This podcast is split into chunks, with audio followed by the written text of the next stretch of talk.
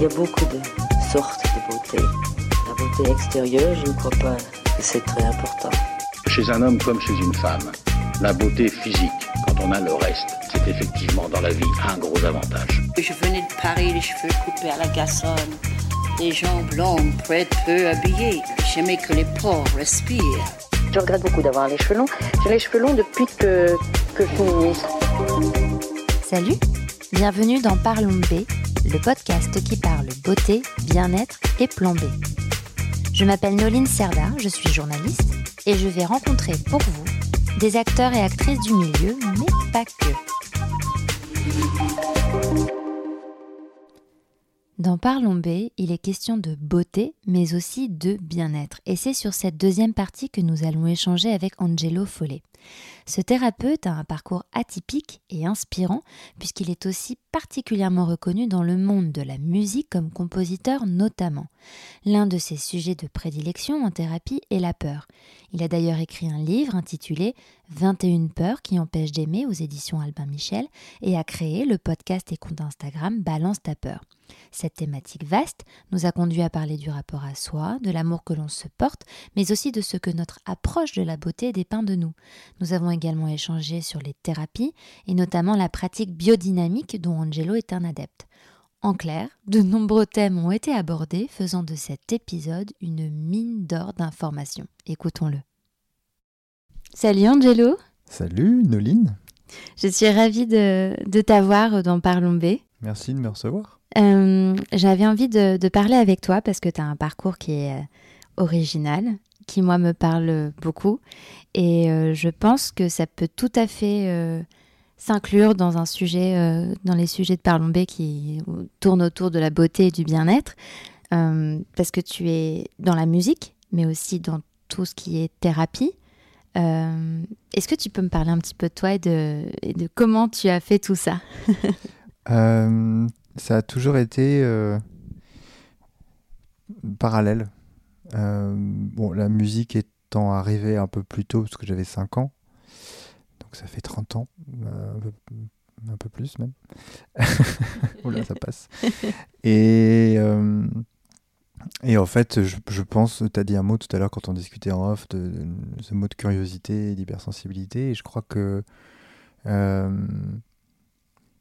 la musique, c'était aussi euh, un petit peu parce que bah, mes parents m'avaient mis à la musique et qu'ils euh, étaient déjà dans, dans, des pratiques artistiques.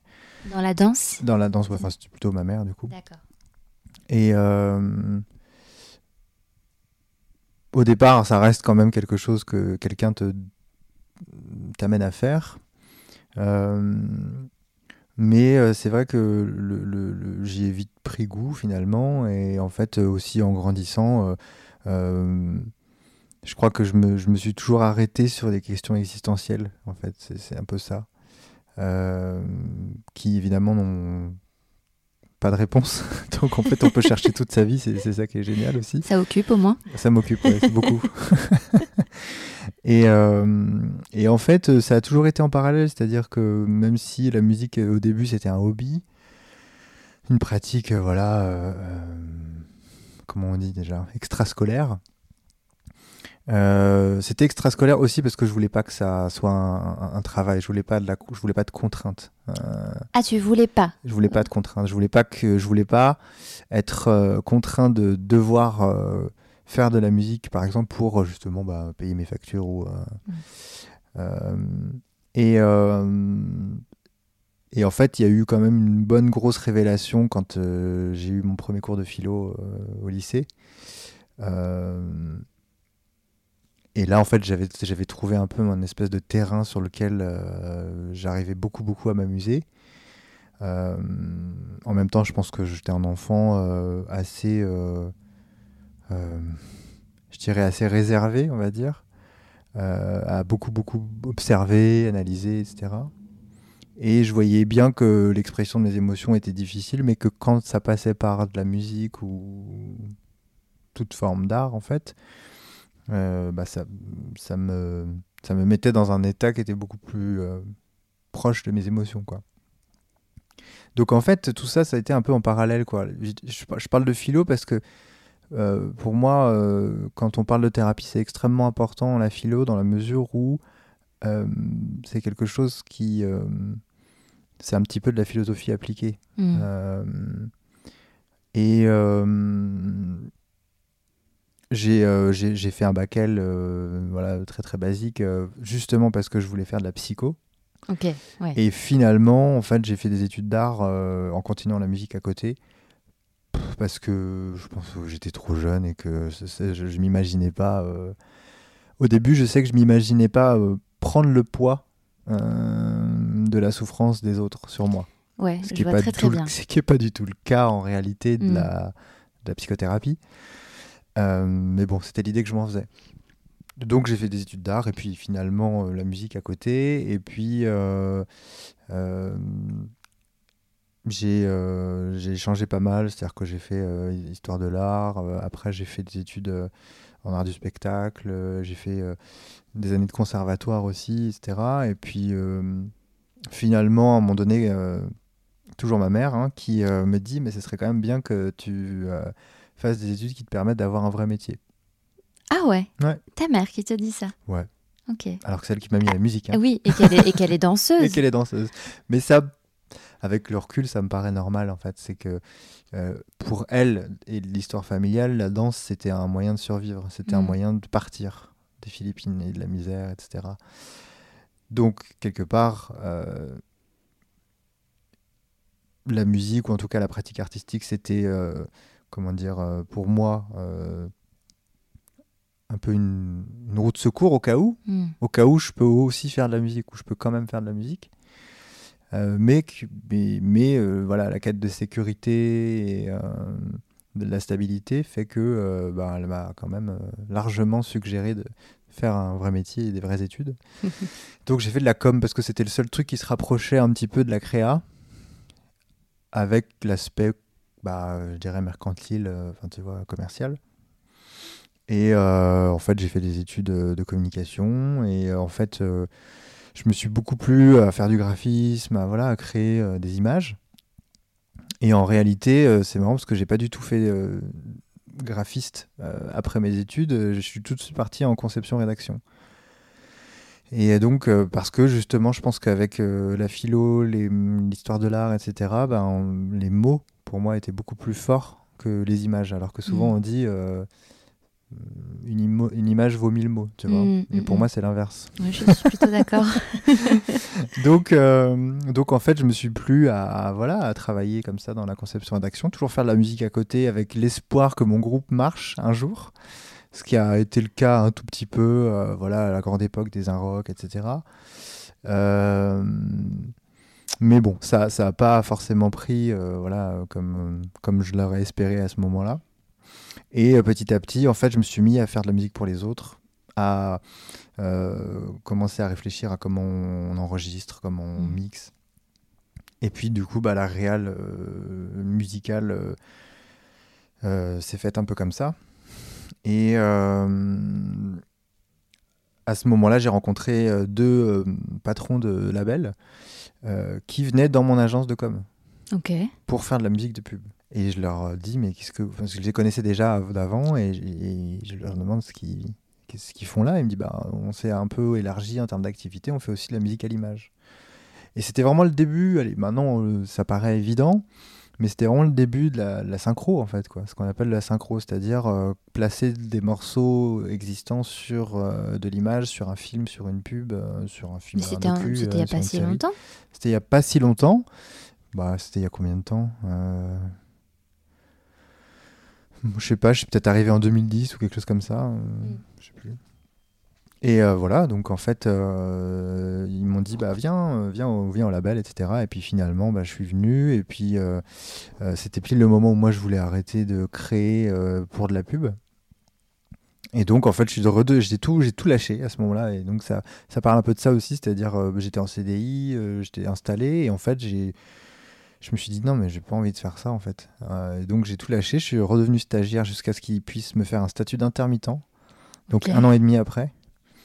Et euh, mon premier boulot là-bas, ça a été de renommer des morceaux de musique de l'iTunes qu'on recevait de la part des artistes, donc des maquettes qui n'étaient pas utilisés pour pouvoir les retravailler, pour pouvoir les mettre en catalogue et pouvoir les placer sur euh, de l'image. Ok. Et moi, mon boulot, c'était de trouver des noms un peu esthétiques, quoi, un peu, un peu parlants, aux morceaux, quoi. Donc je devais écouter des morceaux et voilà et trouver un nom, quoi, trouver un titre Qui t'inspirait. qui m'inspirait, quoi.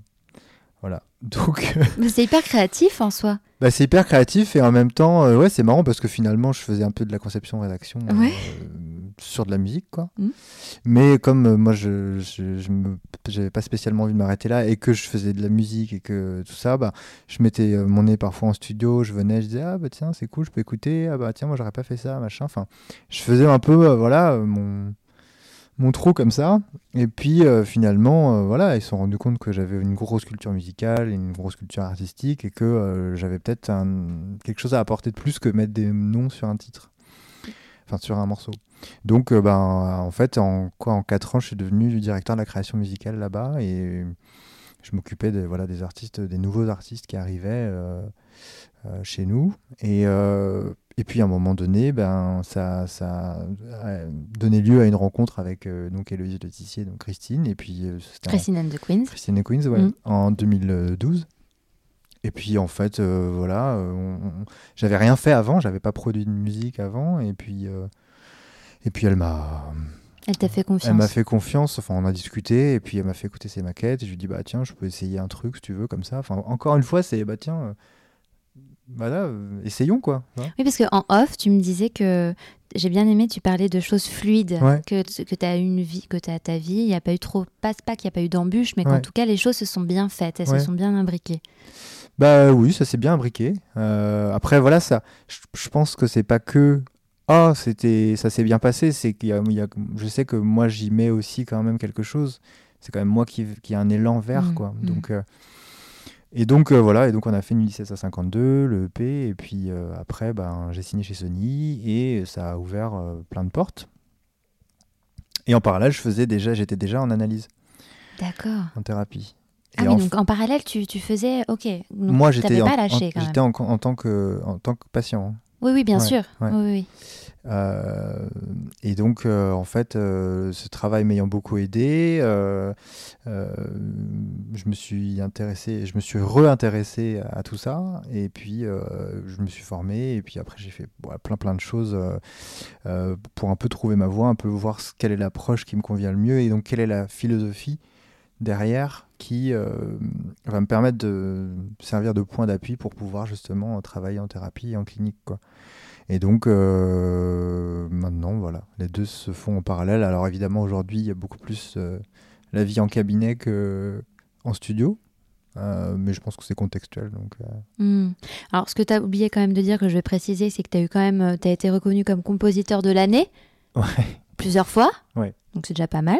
Tu l'as pas dit, donc je préfère le préciser quand même. Ça, je trouve que c'est important. Et, euh, et donc, euh, oui, tu, tu disais que tu as, testé, as essayé plein de choses en termes de, de thérapie Ouais. pour euh, essayer de trouver ta Le- voix ou ouais. ce qui te convenait le, le plus. Ouais. Et c'est vrai que bon, j'ai noté plein de choses, mais j'ai pratique biodynamique. Ouais, ça c'est la première approche que j'ai étudiée. En fait, j'ai été formé d'abord avec un, un ostéopathe qui est aujourd'hui un de mes mentors et avec qui je travaille justement dans la Drôme en, en retraite. Sauf qu'aujourd'hui on travaille ensemble. Ok. Euh, et euh, en fait, c'est- pareil, c'est-à-dire que moi j'y allais parce que j'avais euh, mal, je, je m'étais foulé la cheville et puis je m'étais démis l'épaule à, une autre, à un autre moment. Et euh, sa pratique a fait que je me suis euh, guéri vraiment très très vite. Qu'est-ce que la, la pratique biodynamique? Alors, euh, c'est sur une base d'ostéopathie et c'est une branche de l'ostéopathie en fait euh, qui a une autre philosophie justement, qui est que en fait, si tu veux, d'habitude, l'ostéopathe il va travailler sur sur ta structure et donc c'est lui qui va agir dessus. En, en ostéopathie biodynamique, on est sur de la biodynamie, donc on est, on, est sur une philosophie comme le vin biodynamique, c'est-à-dire qu'on laisse faire euh, l'homéostasie et donc le retour à la santé dans le corps euh, qui, qui se fait naturellement euh, d'habitude. Tu vois, on est auto, on s'autorégule en permanence.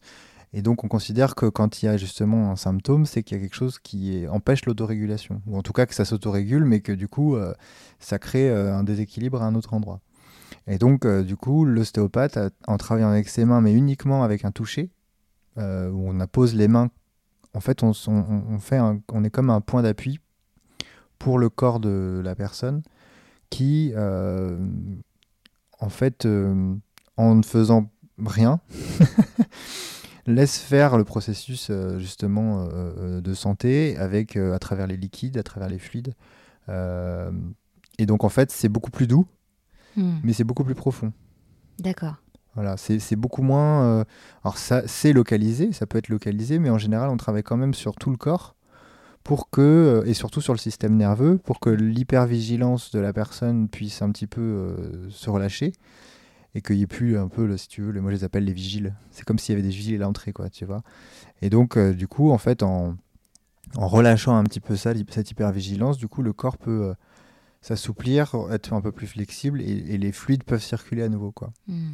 Et donc, on travaille vraiment avec l'idée que c'est le corps de la personne qui s'autorégule, quoi. Et nous, on est juste là pour servir de point d'appui et de contact à certains endroits.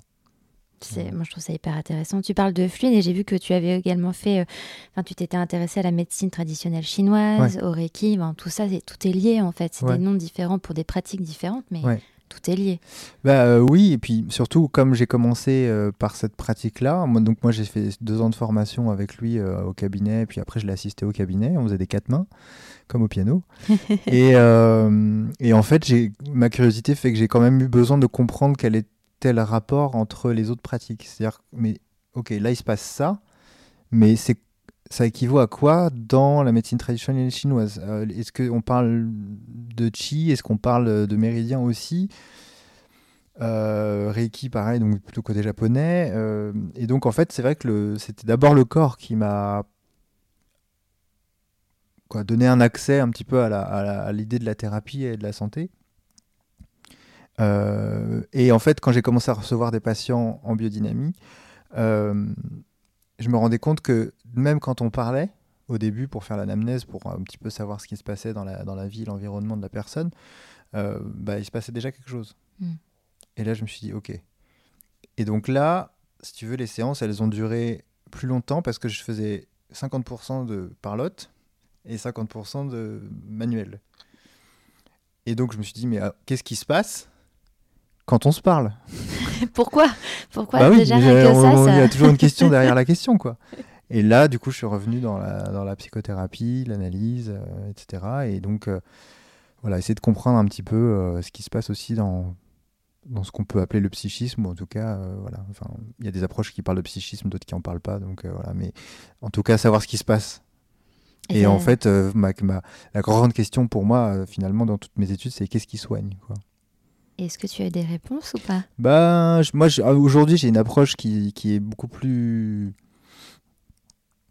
hum, comment, proche de ce qui soigne, de, fondamental. Euh, les, études et les recherches montrent qu'il y a quand même quelque chose dans la relation avec le thérapeute qui, qui permet, en tout cas, le soin et qui permet la guérison. Euh, tu veux dire que si tu t'entends si tu t'entends pas, si tu n'es pas à l'aise avec ton thérapeute, euh, il peut y avoir un blocage et ça peut. Hmm, pas forcément. Non. Non, non, en fait, euh, donc moi j'ai une approche qui est plutôt gestaltiste. Donc la gestalt, c'est une approche de psychothérapie qui a remis beaucoup, beaucoup en question la psychanalyse. donc on parle pas d'inconscient, on parle pas de transfert, on parle pas de de psyché, on parle pas de.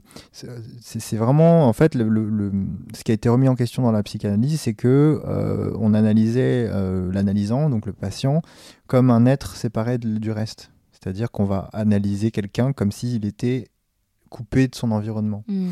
Et la grosse révolution de la Gestalt, c'est de remettre le, le consultant ou l'analysant dans son environnement.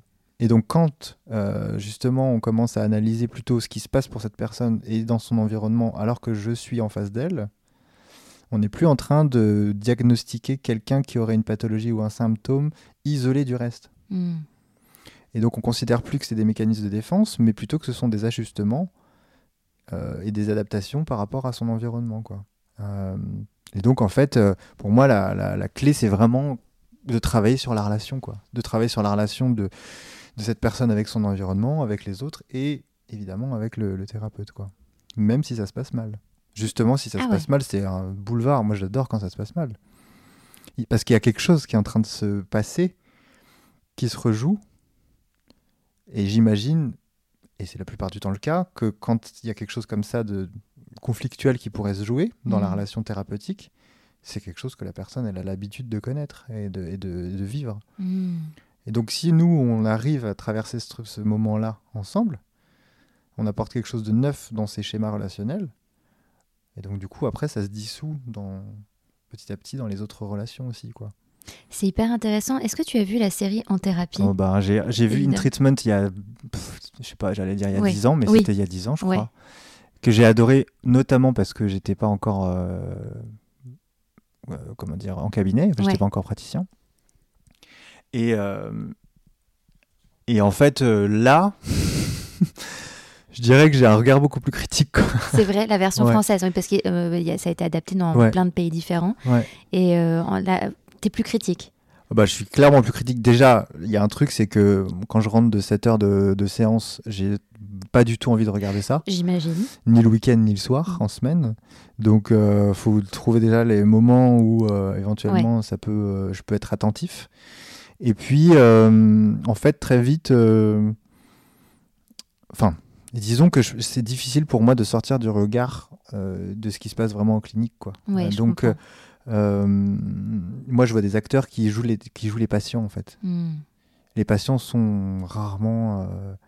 Enfin, il y a- il y, a beaucoup d'articles hein, d'ailleurs sur cette série et il y en a pas mal de... qui disent qu'effectivement c'est un condensé et que c'est absolument pas comme ça que ça se passe. Ce qui se passe en, en- en un épisode, en général, ça peut prendre euh, entre 10 et 15 séances. Bien quoi. sûr, oui, oui. Donc, euh, et puis, euh, et puis bon, bah, je suis aussi critique par rapport aux thérapeutes parce que parce que c'est pas mon approche, mais Mais pourquoi je te parle de ça C'est parce que euh, je- moi j'ai trouvé, moi j'ai bien aimé. J'ai pas vu les autres, euh, les versions originales, mais euh, en fait j'ai trouvé que les rapports étaient parfois très violents. Et ce que tu disais dans le sens où euh, si ça se passe pas forcément bien avec ton thérapeute, ou au contraire c'est intéressant parce que c'est, ça m'a fait tout de suite penser à ça, parce que je me suis dit mais pourquoi est-ce que c'est aussi violent chez Mhm. certaines personnes? Mais visiblement c'est possible. alors euh, moi j'ai rarement, Pff, moi j'ai même, pas. même euh, jamais ouais. eu autant de violence que ce qui se passe dans la série. Attaqué. hein. Mais en même temps, heureusement qu'il se passe des choses. Parce que, en fait, si on faisait vraiment une série sur euh, des séances de thérapie, on se ferait vraiment chier. parce que parce qu'il y a des moments où on se fait chier. Ouais. Mais c'est aussi intéressant de l'interroger, ce, ce- cet ennui qui s'installe. euh, Qu'est-ce qui fait qu'on est plus intéressé par l'autre, qu'on est plus en lien, qu'à ce moment-là, on est moins touché, etc. Notamment les personnes qui font que parler de leur boulot, par exemple. Tu vois, il y a- y, a, y a des moments où ben, voilà, tu décroches parce que c'est ça, la personne, elle est, plus, euh, elle est plus avec moi, elle est en train de raconter quelque chose. Quoi. Et donc, euh, c'est rarement violent à ce point. Et.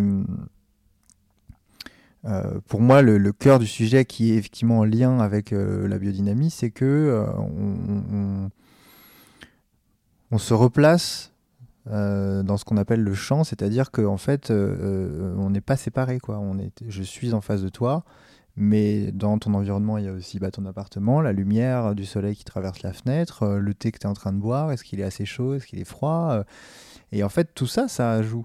Et ce qui est intéressant dans, en tout cas, l'approche, euh, moi, que j'ai étudiée et, euh, et que je pratique aujourd'hui, c'est qu'on est plus tant dans euh, la causalité, c'est-à-dire chercher l'origine, parce qu'en plus, on n'a aucune idée de si c'est vraiment ça ou pas, Bien sûr. en vrai. Ouais, c'est vrai. Et d'ailleurs, il y a plein d'articles aujourd'hui qui montrent euh, ben, que toutes les théories de Freud, euh, il a voulu la rendre scientifiquement euh, validée et légitime, mais euh, il n'y a rien qui prouve que l'inconscience Mm. existe, Mm, mm. tu vois. Donc, en fait, on est dans une démarche ce qu'on appelle phénoménologique, c'est-à-dire qu'on va uniquement réfléchir à ce qui est en train de se passer dans le champ, dans la relation. Même si la personne raconte quelque chose qui n'a rien à voir avec euh, ce qui se passe là, on va plutôt, on va pas se demander, pose- se poser de questions sur euh, ah oui alors qu'est-ce qui s'est passé, donc à votre avis euh, c'était quoi, etc. Mais plutôt sur qu'est-ce qui fait qu'elle me le raconte à ce moment-là de cette façon-là? Mm. Donc on est, c'est vraiment, c'est vraiment une autre, une façon de travailler. Et, euh, et en fait, moi, ce que j'aime, c'est qu'il y a vraiment la culture de ne plus savoir. C'est-à-dire que quand on travaille comme ça et qu'on cherche plus la causalité et l'origine, bah en fait, on n'est plus en train de plaquer des théories ou un vécu, etc. On est vraiment que dans qu'est-ce qui se passe, quoi. On est vraiment dans le processus, qu'on appelle le processus, quoi. Et pas dans le récit. Hmm. Et donc, euh, ben, moi, c'est vrai qu'aujourd'hui, c'est assez, euh, c'est assez excitant, c'est assez plaisant parce que ben, ça veut dire que je peux exister avec cette personne puisque je fais partie de la relation et je fais partie du. Je, mes émotions ont plus de place, donc ça veut dire que je peux aussi euh, travailler avec mes émotions en, en lui disant, par exemple, quel est l'impact de ce qu'elle me dit à moi, qu'est- qu'est-ce que ça me fait à moi. Et donc, euh, voilà, justement, de, de- voir un petit peu euh, quelle est la dynamique relationnelle, quoi. Hmm. Alors, il y a une autre chose que tu fais et que tu as lancé, c'est hum, un, un podcast et un compte Instagram, c'est les, les deux sont liés, euh, qui s'appelle Balance ta peur. Oui. Euh, je sais pas si c'est la transition, eh bien, euh, mais, mais en même temps, je... pourquoi Balance ta peur? Bah justement parce que euh, j'avais euh, la sensation que euh, tout le monde parlait de peur et tout le monde vivait des peurs sans jamais les nommer, sans jamais s'arrêter dessus. Euh, et c'est un petit peu le principe que j'ai évoqué En juste ce avant. moment, on a beaucoup peur, je trouve. J'ai l'impression. Ouais. En tout cas, ça révèle des peurs qu'il y avait déjà. Peut-être. Ah ouais. Ouais. La peur de mourir? Oui, la peur de mourir, en fait. C'est- C'est-à-dire qu'une fois que l'espèce de course contre la montre quotidienne s'arrête et qu'on ralentit, bah, il y a de l'espace pour voir ce qui vraiment était au fond, quoi. Ouais, et de se retrouver à soi, c'est vrai que ça peut faire peur. Voilà. Mm. Et donc, euh, et donc euh, c'est- un peu ça l'idée, c'est que la proposition, c'est de ralentir. Donc, c'est comme ce que je disais juste avant, c'est-à-dire que on, on s'arrête à un moment donné sur euh, cette émotion qu'est la peur, mais a- on traite un peu toutes les émotions, hein. Euh, parce que c'est vrai que ce, ce mot était utilisé dans beaucoup de, je sais pas moi, comme de, de partage d'articles, de médias, etc. C'est souvent nommé, Mm. mais on s'arrête rarement dessus. Mhm. Oui, bah c'est parce qu'on a peur de ça. Oui, ok. Et après, il continue à faire son récit. Mais en fait, attends deux secondes, tu viens de dire que tu avais peur. Donc euh, peut-être qu'on peut voir ce qui se passe là. Donc c'est pour ça que c'est ralentir pour moi. Et ralentir, c'est s'arrêter et, un peu zoomer sur cette émotion-là. Euh, pouvoir la nommer. Euh, faire en sorte qu'elle puisse être aussi vue, reconnue, entendue. Donc d'où l'idée de le faire plutôt sur les réseaux sociaux. Mhm. Euh, voir qu'on n'est pas seul à ressentir ça. Donc c'est souvent le, retour que j'ai, c'est ah bah merci parce que je me sens moins seul. Euh, et souvent, bah, ça soulage déjà en fait. Moi, j'ai beaucoup aussi de, témoignages de euh, bon bah voilà, je te témoigne ma peur, blablabla. Bla, bla, bla. et puis en fait, à la fin du paragraphe, bon bah en fait, je vois que déjà juste en t'en parlant, ça va mieux quoi. Mm. Et donc l'idée c'est pas de faire de la thérapie évidemment, mais au moins d'avoir un espace dans lequel euh, il peut y avoir de la place pour ça quoi. Une prise de conscience aussi. comme- Euh, Ouais, du coup, conscient, inconscient, je sais pas si c'est le bon Ouais, terme que j'emploie, pardon. dans- moi, dans ce que je travaille, en tout cas en ce moment, y a la- la- on dit que la- n'y a pas de prise de conscience euh, euh, à vide. C'est-à-dire que la conscience, c'est toujours conscience de quelque chose. Mhm. Et donc, on me dit que dans la conscience, il y a toujours une intention. Finalement, la conscience, c'est quoi? C'est porter son attention sur quelque chose de particulier. Oui.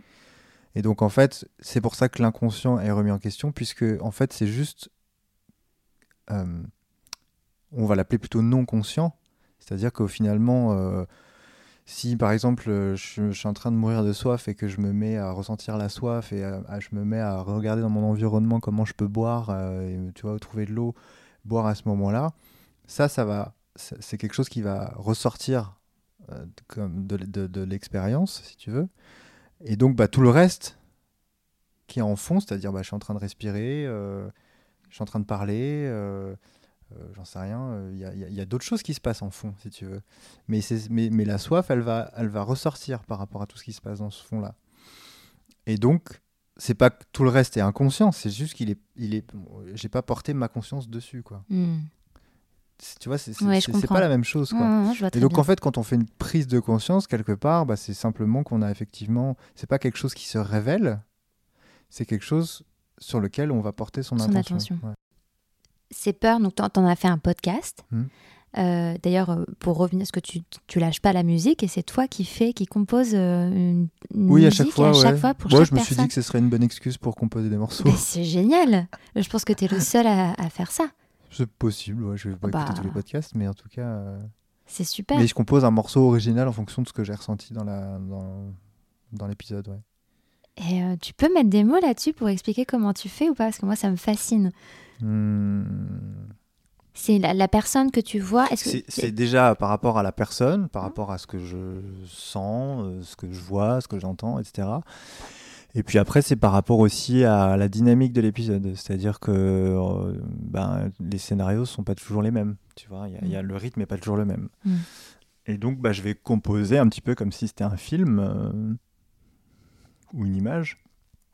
Ben, à partir de ça, pour soutenir le propos, en fait, pour soutenir le propos, pour l'illustrer. euh, c'est pas une musique de fond, quoi. C'est pour ça que d'ailleurs, je la mets pendant l'épisode à un moment clé Hmm. et aussi à la fin en entier sans la- les voix en entier pour euh, que les gens puissent aussi écouter ce qui se passe. Et en fait, c'est comme si euh, à la fin, quand ils écoutent le morceau, c'est comme s'ils écoutaient l'épisode mais en musique, quoi, en fait. Donc sans les mots. Hmm. C'est génial. Et ça te prend combien de temps de. Bon, euh, le- en gé- si, si je fais un épisode dans la journée, euh, donc bah, les gens ils viennent au studio, donc déjà moi c'est du matos que je connais. Euh, L'épisode dure trois quarts d'heure, mais bon, on va dire une heure avec euh, l'accueil et puis le, le bisou d'au revoir. Et puis euh, après, en général, je fais l'intro. Ça, ça me prend euh, une minute, quoi. Et euh, pff, la musique, en général, je la fais juste après, donc ça peut me prendre ouais, 2-3 heures, quoi. Ok. Une après-midi, en gros, Ok. pour faire un épisode. Ah, C'est intéressant. Bon, je me ressens, pardon, parce que ça, ça, ça m'intéressait qu'on pourrait trop. parler 4 heures. Non mais bon, ça me va. Euh, c'est juste qu'à un moment donné, on va se demander mais pourquoi est-ce qu'ils sont là à parler Ouais. c'est un, un podcast beauté bien-être? Mais on parle bien-être, ben, pour moi. Euh, pour faire suite à ton, à ton, je pense que c'est pour faire suite à ton podcast et ton compte Instagram. Tu as Mhm. sorti un livre euh, Oui. fin d'année dernière. Oui. qui s'intitule pardon Les euh, 21 peurs qui 21 empêchent d'aimer. voilà Ouais. c'est ça c'est un gros sujet Bah oui, mais c'est le sujet de- dont tout le monde parle sur le compte, en fait. C'est, Ouais. l'amour est au centre de tout hein. j'ai pas envie d'être cliché Oui, mais, oui, oui. Bah, on peut mais le je dire. pense que franchement euh, Ou en tout cas, la question de l'amour. ouais Oui. L'amour, je sais pas, mais Oui. la question de l'amour, ouais, c'est sûr. Euh, Bah oui, oui, c'est un gros sujet. Et puis, bah, en fait, si tu veux, c'est. euh, Moi, j'avais envie de d'avoir plus de place pour écrire, déjà. Donc, d'où le format long. Et puis, euh, dans tous les témoignages que j'ai reçus, finalement, il y avait beaucoup, beaucoup de choses qui revenaient. Hmm. Et donc, euh, en fait, euh, j'ai répertorié euh, 21 peurs qui revenaient régulièrement et qui étaient tout en rapport avec la relation, au moins. tu auras compris que mon cœur de métier, c'est la relation. quoi. Mm, mm, mm. Et donc, ben, forcément, en fait, à la fin, tout ça, effectivement, comme tu le dis, ça parle d'amour. quoi. Mm. Donc, euh, oui, oui, c'est un gros sujet. Et euh, l'idée, c'était plutôt de.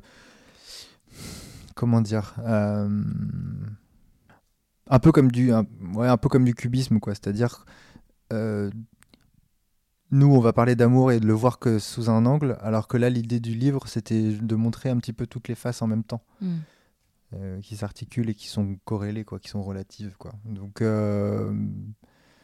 c'est aucune il y a aucune prétention à définir l'amour ou à dire comment faut faire par contre c'est moi je suis toujours dans tiens mais qu'est-ce qui empêche? Toujours c'est, cette idée de blocage en fait. parce où- que l'état naturel c'est quand même que c'est fluide Ouais. Enfin, quand tu vois la nature, tu dis bah oui, euh, la base c'est que ça pousse au printemps et euh, voilà, et puis il y a un pic, et puis à un moment donné, bah, ça se replie, et puis euh, ça, ça sèche, et puis c'est moche, et puis ça revient.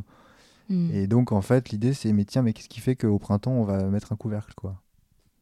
Mm. Euh, Ça me fait penser à cette phrase que euh, Lily Barbery-Coulon, elle a, elle a préfacée ou Oui. elle a écrit, euh, c'est ça, elle a ouais, elle a préfacé écrit, ton elle a livre. la préface, ouais. donc qui était euh, donc Lily pour celles qui ne connaissent pas qui était journaliste et qui est aujourd'hui professeure de yoga Ouais. Elle a écrit ce livre nous permet de reprendre notre plein pouvoir celui de choisir ce que nous vivons celui de reconnaître que même les expériences les plus douloureuses sont toujours à notre service Hmm. et j'ai trouvé ça Ouais, moi j'adore cette préface. Enfin, c'est J'aurais aimé hyper- qu'elle écrive le livre.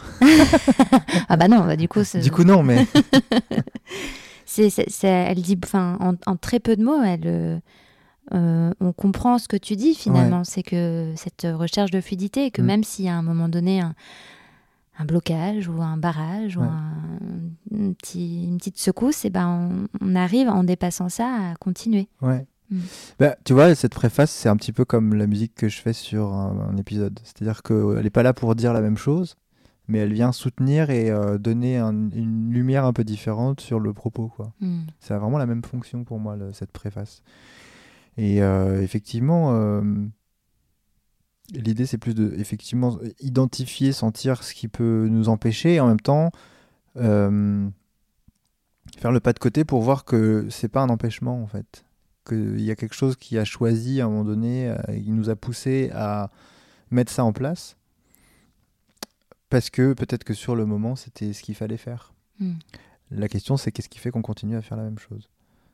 Et en fait, euh, quand je te parle de schéma relationnel, c'est ça. En fait, c'est tiens, mais qu'est-ce qui se rejoue en permanence dans mon habitude d'exister au monde quoi? Est-ce qu'on a une réponse euh, à un moment ou pas? Bah chaque, Est-ce qu'on Bah. arrive à trouver des réponses? Bah, j'espère en tout cas que chaque patient qui vient dans le cabinet, euh, à un moment donné, euh, euh, euh, arrive à faire l'expérience de quelque chose de neuf et de sortir un peu d'une habitude. Mais elle, elle dit un mot qui est extrêmement important, c'est le choix. Ouais. Euh, à un moment donné, c'est un choix qui s'est opéré, même voilà, euh, un choix euh, peut-être pour la survie, tu vois. et en fait, pour moi, c'est extrêmement important. Il y a un, grand, grand thérapeute qui s'appelle Bob Resnick qui dit ça de la thérapie, c'est qu'il dit nous, on n'est pas là pour que la personne elle change. On est là pour que la personne elle choisisse. Qu'elle change ou pas, c'est son choix après. Mm. Et donc pour moi, le, le cœur du sujet est là, quoi. C'est super. Euh, ça- je vais faire une pirouette. Je suis pas sûre que je vais réussir. Une vraie pirouette? Non. Ah. non. Comment est-ce que, est-ce que tu, tu- tu parles des peurs, euh, des peurs euh, en par rapport à l'amour, etc. Mais est-ce que euh, tu abordes aussi euh, euh, le rapport à soi, l'amour à soi? Oui. Euh, sachant que soi, c'est un concept déjà, qu'on pourrait parler de ça pendant très très longtemps. Euh, Aujourd'hui, dans ma vision des choses, il n'y a pas un soi euh, isolé du reste. Mm. Et surtout, il n'y a pas un soi qui serait à l'intérieur et qui nous attendrait figé. Euh, c'est ça qui est intéressant dans la quête de soi, qu'on peut voir beaucoup, et toute cette espèce de conception où il faut s'aimer soi-même avant de pouvoir aimer l'autre, etc. Moi, j'ai toujours qu'on n'est jamais euh, seul sur une île déserte à apprendre à s'aimer soi-même. Il y a toujours l'autre, il y a toujours euh, au moins quelque chose, quoi. Donc on, est, on est tout le temps en relation, quoi. Tout le temps, tout le temps, tout le temps. On a toujours un rapport avec le monde, avec euh, l'environnement, etc. Donc, cette, ce rapport à soi, pour moi, il a un sens. En tout cas, je dis pas que les autres ont tort ou quoi, mais pour moi, il a un sens euh, dans ce qu'on peut. Le soi qui est évoqué quand tu en parles, c'est comme si c'était un espace. C'est Mhm. comme si Mhm. c'était un objet spatial localisé quelque part en nous. Et moi, aujourd'hui, je suis plutôt dans la réflexion, et ce qui fait sens pour moi, de la temporalité. C'est-à-dire qu'en fait, euh, c'est plus un espace localisé, mais c'est plutôt quelque chose qui se déplie en permanence en fonction de ce qui se passe dans notre environnement, et donc dans notre relation, ou dans euh, notre rapport au monde. quoi. Et donc, en fait, pour moi, on est tout le temps soi, ou en train de devenir soi. C'est pas quelque chose qui se finit, en fait. Mm. Euh, et c'est surtout pas quelque chose qui est fixe. Euh, et c'est surtout pas à l'intérieur. c'est comme je disais dans le champ, quoi. Ouais. C'est-à-dire que euh, là, je suis moi, je suis, enfin, je suis ce soi, on pourrait dire, qui est en train de se, de se déployer avec toi parce que c'est toi, parce que tu es là, parce que tu es en face de moi, parce qu'on est chez toi, parce qu'on fait un podcast, etc. Euh, ce qui n'annule pas, euh, je dirais, toutes les autres euh, façons d'être soi Mm. qu'on pourrait euh, explorer si euh, ben, on se revoyait dans une semaine pour boire un café dehors, dans un autre contexte, etc., ou avec d'autres gens. Euh, et donc pour moi, en fait, euh, euh, je crois qu'aujourd'hui, ça me paraît un peu vain euh, de cette quête de soi. Après, il y a la connaissance de soi aussi, ça me fait penser à ça. La connaissance de soi, pour moi, ça aurait plus de sens dans la mesure où ce serait être conscient de comment je suis à l'occasion de l'autre ou à Mhm. l'occasion de telle circonstance ou tel contexte. Euh, parce qu'en fait, euh, si on imagine ce soi localisé à l'intérieur et fixe, bah, y a, y a- ça n'a plus d'intérêt de vivre en fait. Enfin, il y a un truc qui est là et une fois que tu l'as trouvé, tu es content et ça a, ça plus vraiment d'intérêt. Alors que j'ai l'impression qu'avec cette notion de temporalité plus, plus que d'espace localisé, euh, il y a toujours quelque chose qui se déploie, qui se déplie et qui est en permanence en train de, de devenir ou d'être. Euh, et ça laisse la place à la surprise aussi, je crois. Mm. Euh, et en fait, le, le- je pense qu'il y a beaucoup, beaucoup de souffrance pour beaucoup de gens quand elles commencent à imaginer que elles sont telle ou telle chose et que c'est du coup plus, c'est- ça devient figé en fait. Euh, je suis hypersensible, par exemple, tu vois. Ah, mais il se passe quoi pour toi si à un moment donné tu ressens rien? Mm. Tu vas te suicider, tu vas faire quoi? Tu vas te dire merde, qu'est-ce qui se passe? Euh, Alors que tu es aussi en train d'être quelque chose, tu vois, à ce moment-là. Ouais. Et donc c'est pour ça que c'est hyper intéressant pour moi comme notion, quoi. Ça nous sort un petit peu de déjà tout ce qu'on connaît, et en plus, bah, ça laisse de la créativité, quoi. Ouais, je comprends. Comment est-ce que tu expliques que justement en, en- en beauté maintenant on- on n'envisage pas du tout de ne pas parler de bien-être? Comment est-ce que tu... Je sais pas si tu as... Bah, toi, tu as l'air de parler des deux en même temps. Ouais, moi je parle Donc, des deux en même temps, mais j'ai vraiment ressenti ce- ce- cette bascule euh, euh, où vraiment euh, on parlait de maquillage, on parlait de coiffure, et Mm. voilà.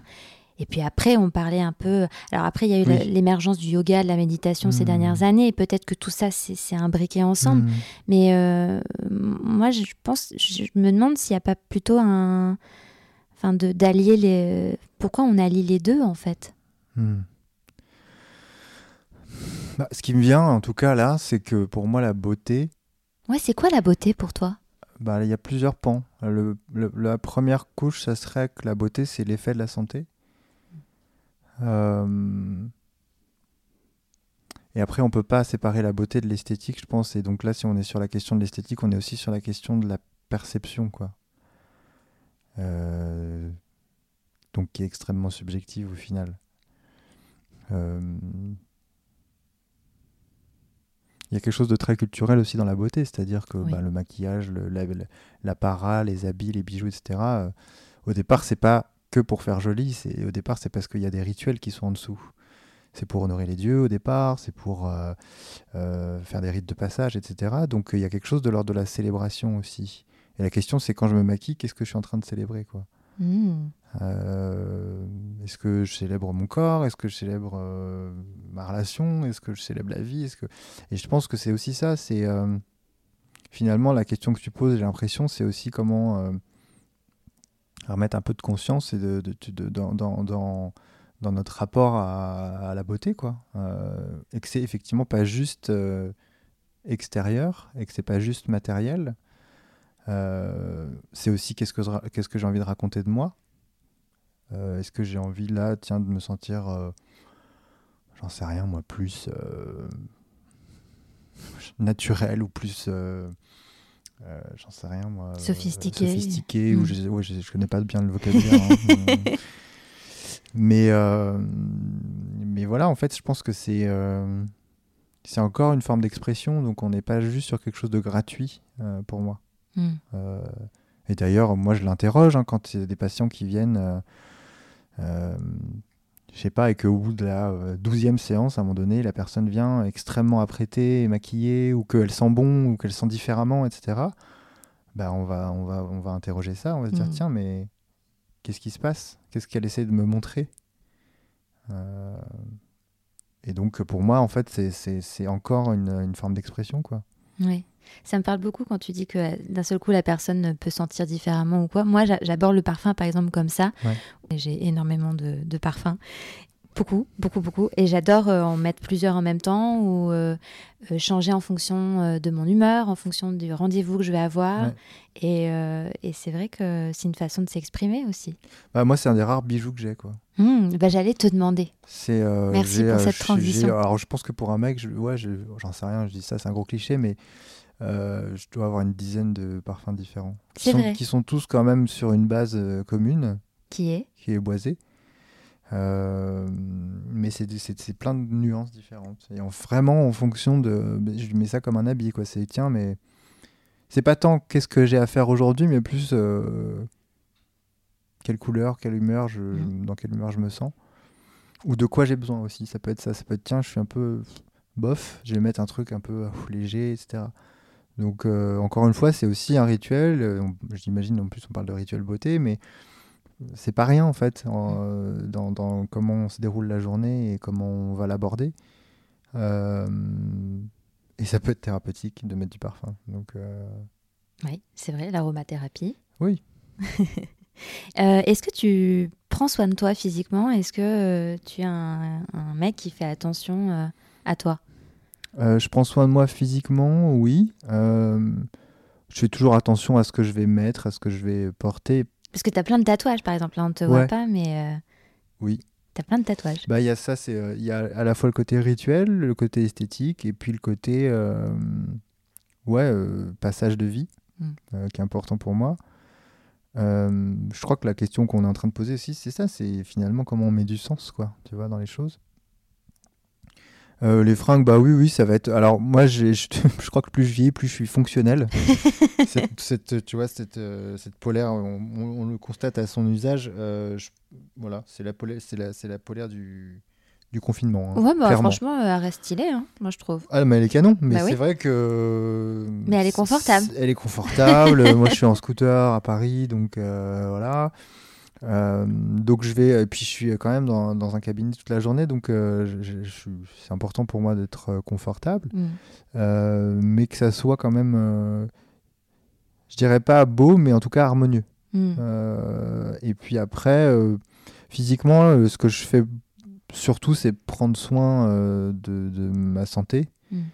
Euh, du mieux que je peux, en tout cas. Enfin, tu vois, j'ai moi, mon rituel, par exemple, c'est les douches froides. Je, je me douche à l'eau froide ou Ah je finis à l'eau froide, en tout cas. euh, euh, c'est à la fois pour la santé, pour le système nerveux, pour le système immunitaire, et aussi parce que ben, ça raffermit. Et euh, voilà, bah, je fais du sport à côté aussi.